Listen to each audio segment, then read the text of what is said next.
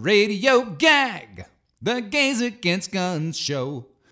Happy New Year, and welcome to the first Radio Gag Gays Against Guns show of twenty nineteen here on W B A I. I'm Virginia Vitzdoom. And I'm Tricia Cook. This week, we'll talk about some of Gays Against Guns' priorities for the new year. On our to-do list, push Wells Fargo to stop funding the N R A and gun manufacturers. Hold our new blue Congress to their promises of gun control legislation. Keep the pressure on the government to fund the C D C to study gun violence as a public health threat. And what else? Oh yeah. Smash the patriarchy! Toxic masculinity and guns are a deadly combination. The obsession with Second Amendment, quote, freedom is part of the American belief in a man's right to protect what's his, his property, his gun, his woman. In this show, we look at gun laws that could protect women from all this deadly, quote, freedom. We also call for a parallel vigilance against the misogyny and rape culture that lead to murder and also hurt women in subtler ways. Toxic masculinity is at the center of this week's In Memoriam. Doctor Tamara O'Neill was killed, like so many others, by a rejected man. On Monday, November nineteenth, Doctor Tamara O'Neill spotted her ex-fiancé in the parking lot of her workplace, Mercy Hospital in Chicago. She had recently broken off their engagement and was scared enough at the sight of him to call nine one one. The rejected ex had a concealed carry permit and a history of domestic violence. He demanded his engagement ring back, they argued, and he shot Doctor O'Neill six times. He then ran into the hospital and killed pharmacy student Dana Less and police officer Samuel Jimenez, both in their twenties. He was shot by police and then killed himself. Doctor O'Neill was thirty-eight years old when she died. Every gun death ripples out, and Doctor O'Neill's loss will be felt not only by her friends and family, but also her church and her patients. On the morning of November nineteenth, Craig Elliott took his son into the emergency room for an asthma attack. Doctor O'Neill took care of them. Elliott told the Chicago Sun-Times, quote, "She was great, and honestly, to see a young sister doctor, it put a smile on my face." Elliott was so pleased to get the care of a black doctor that he posted pictures of Doctor O'Neill with his son on Facebook. He was confused, quote, "when my phone started blowing up later that day." Doctor O'Neill had been a resident at Mercy for two years. Patrick Connor, chairman and director of the emergency department there, said O'Neill often stayed after her shift ended to make sure her patients were taken care of. She kept her Sundays free for church, however, where she worked with at-risk youth and led the choir. Quote, "That was her one thing she wanted, to be able to go to church on Sunday," Connor said, choking up. Addressing his late colleague, he added, "We'll make sure you go to church on Sunday." Thank you, Virginia. One way we can keep women safe from their violent partners is to close the boyfriend loophole in the domestic violence offender gun ban. The federal ban was a progressive step forward when it was passed in nineteen ninety-six. It bans shipment, transport, possession, ownership, and use of guns or ammunition by people convicted of domestic violence. But there's a gaping hole. It only applies to spouses and live-in partners. This leaves boyfriends and stalkers free to purchase firearms even if they've been convicted of domestic abuse. Two bills have been written, the Protecting Domestic Violence and Stalking Victims Act, sponsored by Amy Klobuchar in the Senate, and the Zero Tolerance for Domestic Abusers Act, sponsored by Debbie Dingell and Robert Dold in the House. The bills would update the law to encompass abusive dating partners and convicted stalkers. Both still await a vote. Not enough can be said about the importance of closing this loophole. In two thousand fifteen, ninety-three percent of women murdered by men were killed by a man they knew. And to have the greatest effect, these bills need to do more than ban firearm purchases by abusers. They also need to require that abusers surrender the guns they already own. In states that only banned gun purchases by abusers, the homicide rate did not drop significantly. But in states that required offenders to surrender the guns they own, the rate of gun-related homicides dropped by fourteen percent. So let's make the law more meaningful. Indeed. And domestic violence is such a precursor for mass shootings. Shannon Fraterroli of the Johns Hopkins Bloomberg School of Public Health puts it, we know that violence is the best predictor of future violence. It's much more of a correlation than mental illness. More than half of mass shootings, defined as a shooting in which at least four people are killed with a gun, involve a current or former intimate partner or a family member. eighty-one percent of the victims of mass shootings are women and children. Mm. This is a gun problem with tangible solutions like closing the boyfriend loophole. Also, extreme risk protection order or ERPO laws, which we talk about later. But men murdering women who try to leave them is also a toxic masculinity problem. Toxic masculinity takes other forms that are not lethal but still crush women's spirits and opportunities. We keep thinking we're edging toward equality, and then we have a year like twenty eighteen, a year in which Republican senators watched Doctor Christine Blasey Ford describe how Brett Kavanaugh humiliated, terrified, and tried to rape her. Then they called her credible, and then they appointed him anyway.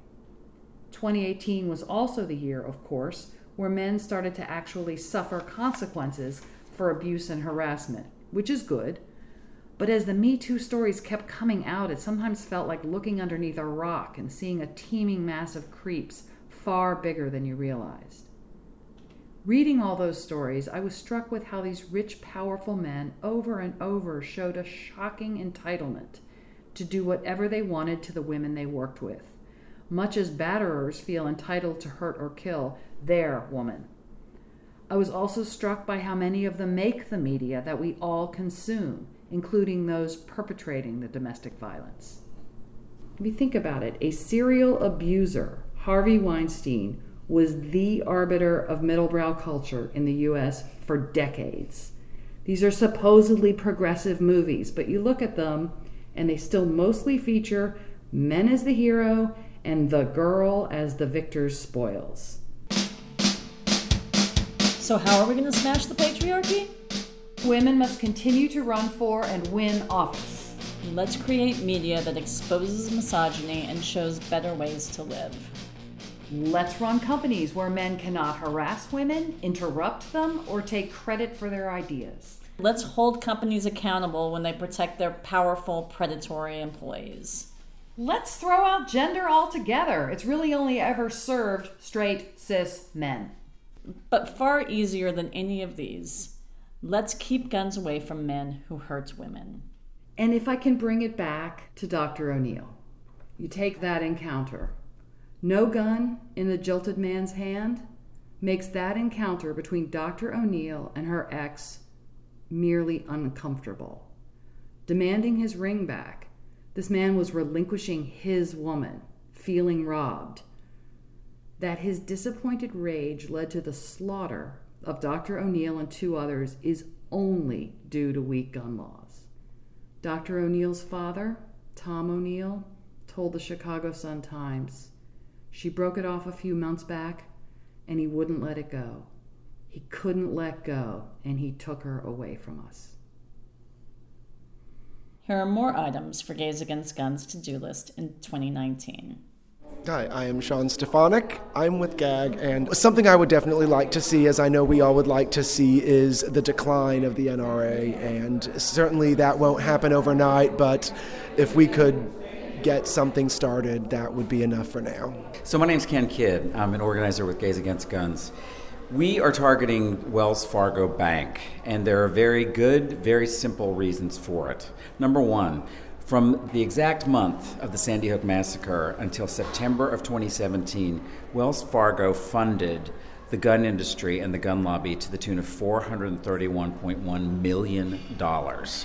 Then again, in October of twenty eighteen alone, Wells Fargo gave a line of credit of forty million dollars to Sturm Ruger, manufacturers of assault weapons. This is after Wells Fargo was urged by the American Federation of Teachers to distance themselves, or at least insist that their gun lendees do some gun-related actions to, to make their products safer, or else the A F T would take away their mortgage business.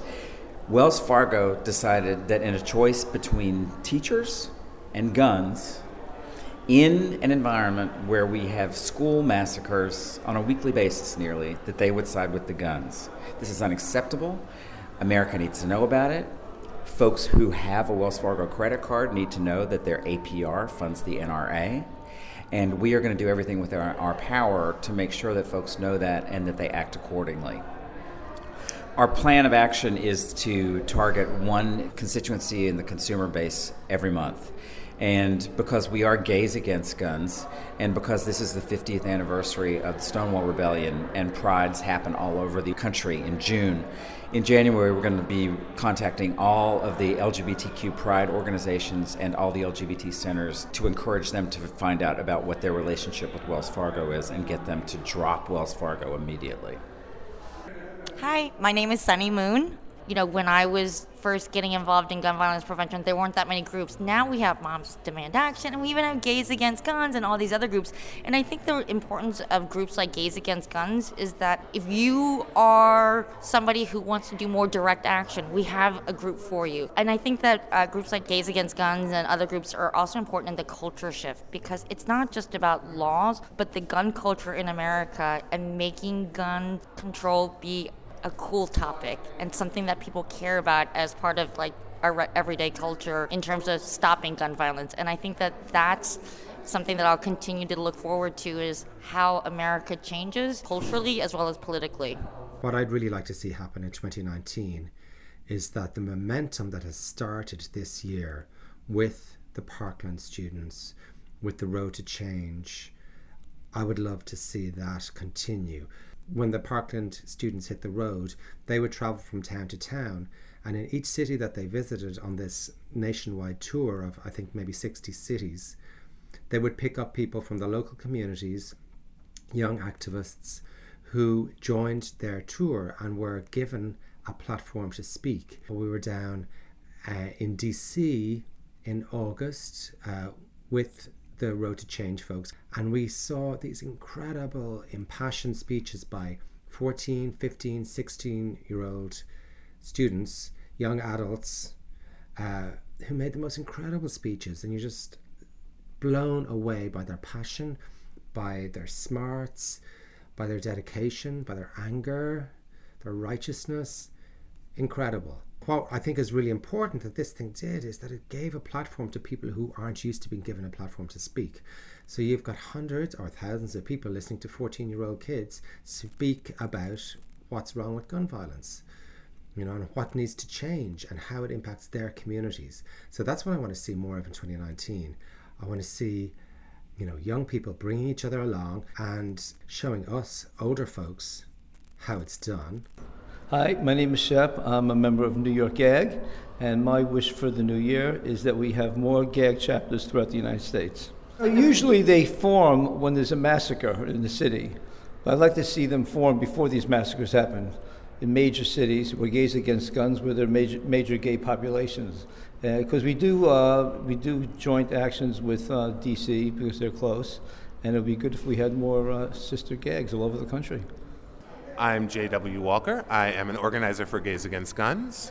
I'm really excited that we'll have the opportunity to have a democratically controlled House of Representatives, that we as activists can play against the still Republican-controlled Senate, um, that we can sort of hold the senators' feet to the fire when the folks in the House want to move legislation uh, that they've already passed. Um, it, it'll be a really new and interesting dynamic. Uh, G A G is planning on going down to D C on February fourteenth. That's going to be right in the thick of when the House of Representatives is going to be moving some of, some or all of these bills forward. Uh, so we hope to work with them to um, to help raise the awareness of the bills and to put some pressure on the Senate and the guy in the Oval.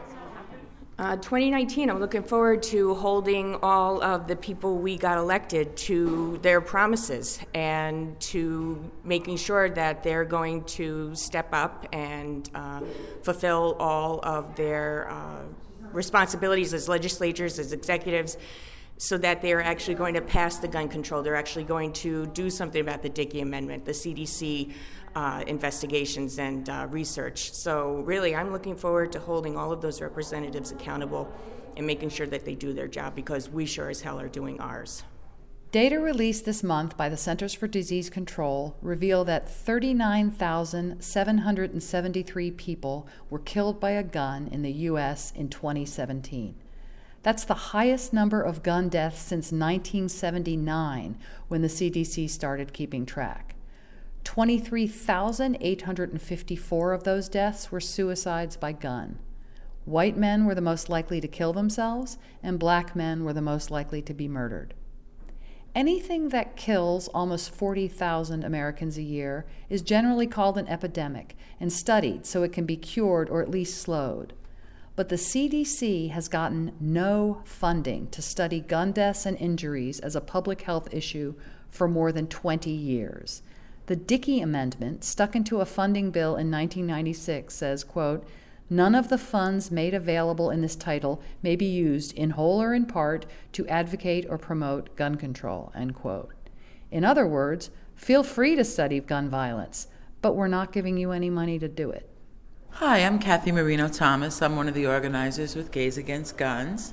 I think that doctors have a lot to say about the issue of gun violence. I mean, they're taking care of the person. When they get shot and they come into the hospital, they're the people that see what the actual wound is and what a gun actually does to the body. You know, I never really understood why it's not asked on a medical form. You know, when you first go into a doctor and they give you like that, you know, eight or nine pages of stuff to fill out. I think that, you know, along with, have you ever had a mental illness? Have you ever smoked? Have, you know, how's your eyesight? How's your hearing? Do you own a gun? I don't understand why it's not on those forms. I think it makes total sense for it to be part of the screening process, part of the, you know, introduction that your doctor uh, has you fill out so that they could know what's going on in your life. It would make such a an impact, I think, that simple thing. Has the N R A been resistant to that? Have they? Uh, well, they say that doctors have no place in this issue. They just made a, a really... Uh, a really loud and blanket statement to that effect, and you know, doctors will, you know, should. I wish that they would start um, publicizing some photos of what they see that comes into the emergency room. And I think if people could actually, you know, see what uh, a bullet coming through flesh and bone does, maybe that would make a difference. Come January, Democrats control the House. Representative Frank Pallone, Junior, Democrat of New Jersey, will probably be chairman of the House Energy and Commerce Committee next year. He said he wants to introduce a bill to finally fund the C D C to study gun violence. Pallone also helps to push a bill mandating the Surgeon General present a yearly report on gun violence as a public health issue. It's important to frame the problem as a health issue and not as a freedom or Second Amendment issue. Nancy Pelosi has announced a universal background check law, which gagger John Grauweiler elaborated on for us. John?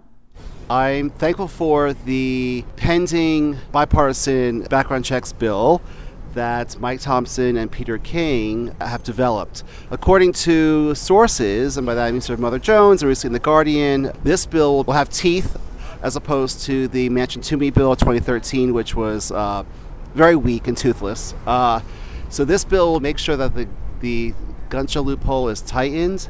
It won't have the concession of reducing wait time, background checks time to forty-eight hours, which the Manchin-Toomey bill had. It will also uh, require that um, all sales uh, even between friends and family be sort of documented. So this bill has the potential to really prevent guns getting into the wrong hands. Thompson is, is committed to uh, introducing this in the next session, and Peter King has stated that he, in fact, will sign on. This, incidentally, is legislation that they developed about like four or five years ago, but has uh, languished because the uh, control was not in the hands of the Dems, but the Republicans, so they knew it was just pointless to actually pursue this particular bill. Another wish is that bump stocks really do get outlawed. I mean, they've got they've got some deadlines for people to turn them in, and I just don't know if it's going to happen. Thank you, Chris Chapman. She's referring to the federal regulation officially banning bump stocks.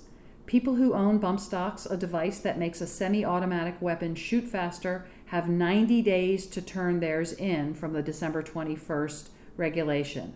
That means by March twenty-sixth, twenty nineteen, bump stocks should be gone. Also on our wish list, an assault weapons ban. a federal extreme risk protection law. So people close to a gun owner or law enforcement can get a judge to take away the guns of someone who's exhibiting danger signs. The Parkland shooter, among others, was scaring his classmates long before he massacred fourteen of them and three staff members. Thirteen states have these extreme risk protection or E R P O laws now. Of course, anything the House introduces has to pass the Republican-controlled Senate, but there's reason for hope. The N R A's stranglehold on our elected officials may be weakening. Many of the new Democrats from conservative districts advocated gun control measures and still managed to get elected. Uh, hi, I'm Jake Tolan. One thing that I am really hoping for, now that we have a blue House, um, which maybe other people aren't asking for, is I would love a gun buyback program. I think that would be one of the most beneficial ways to get guns off the streets and would also boost the economy and would also not contribute to a corrupt criminal justice system.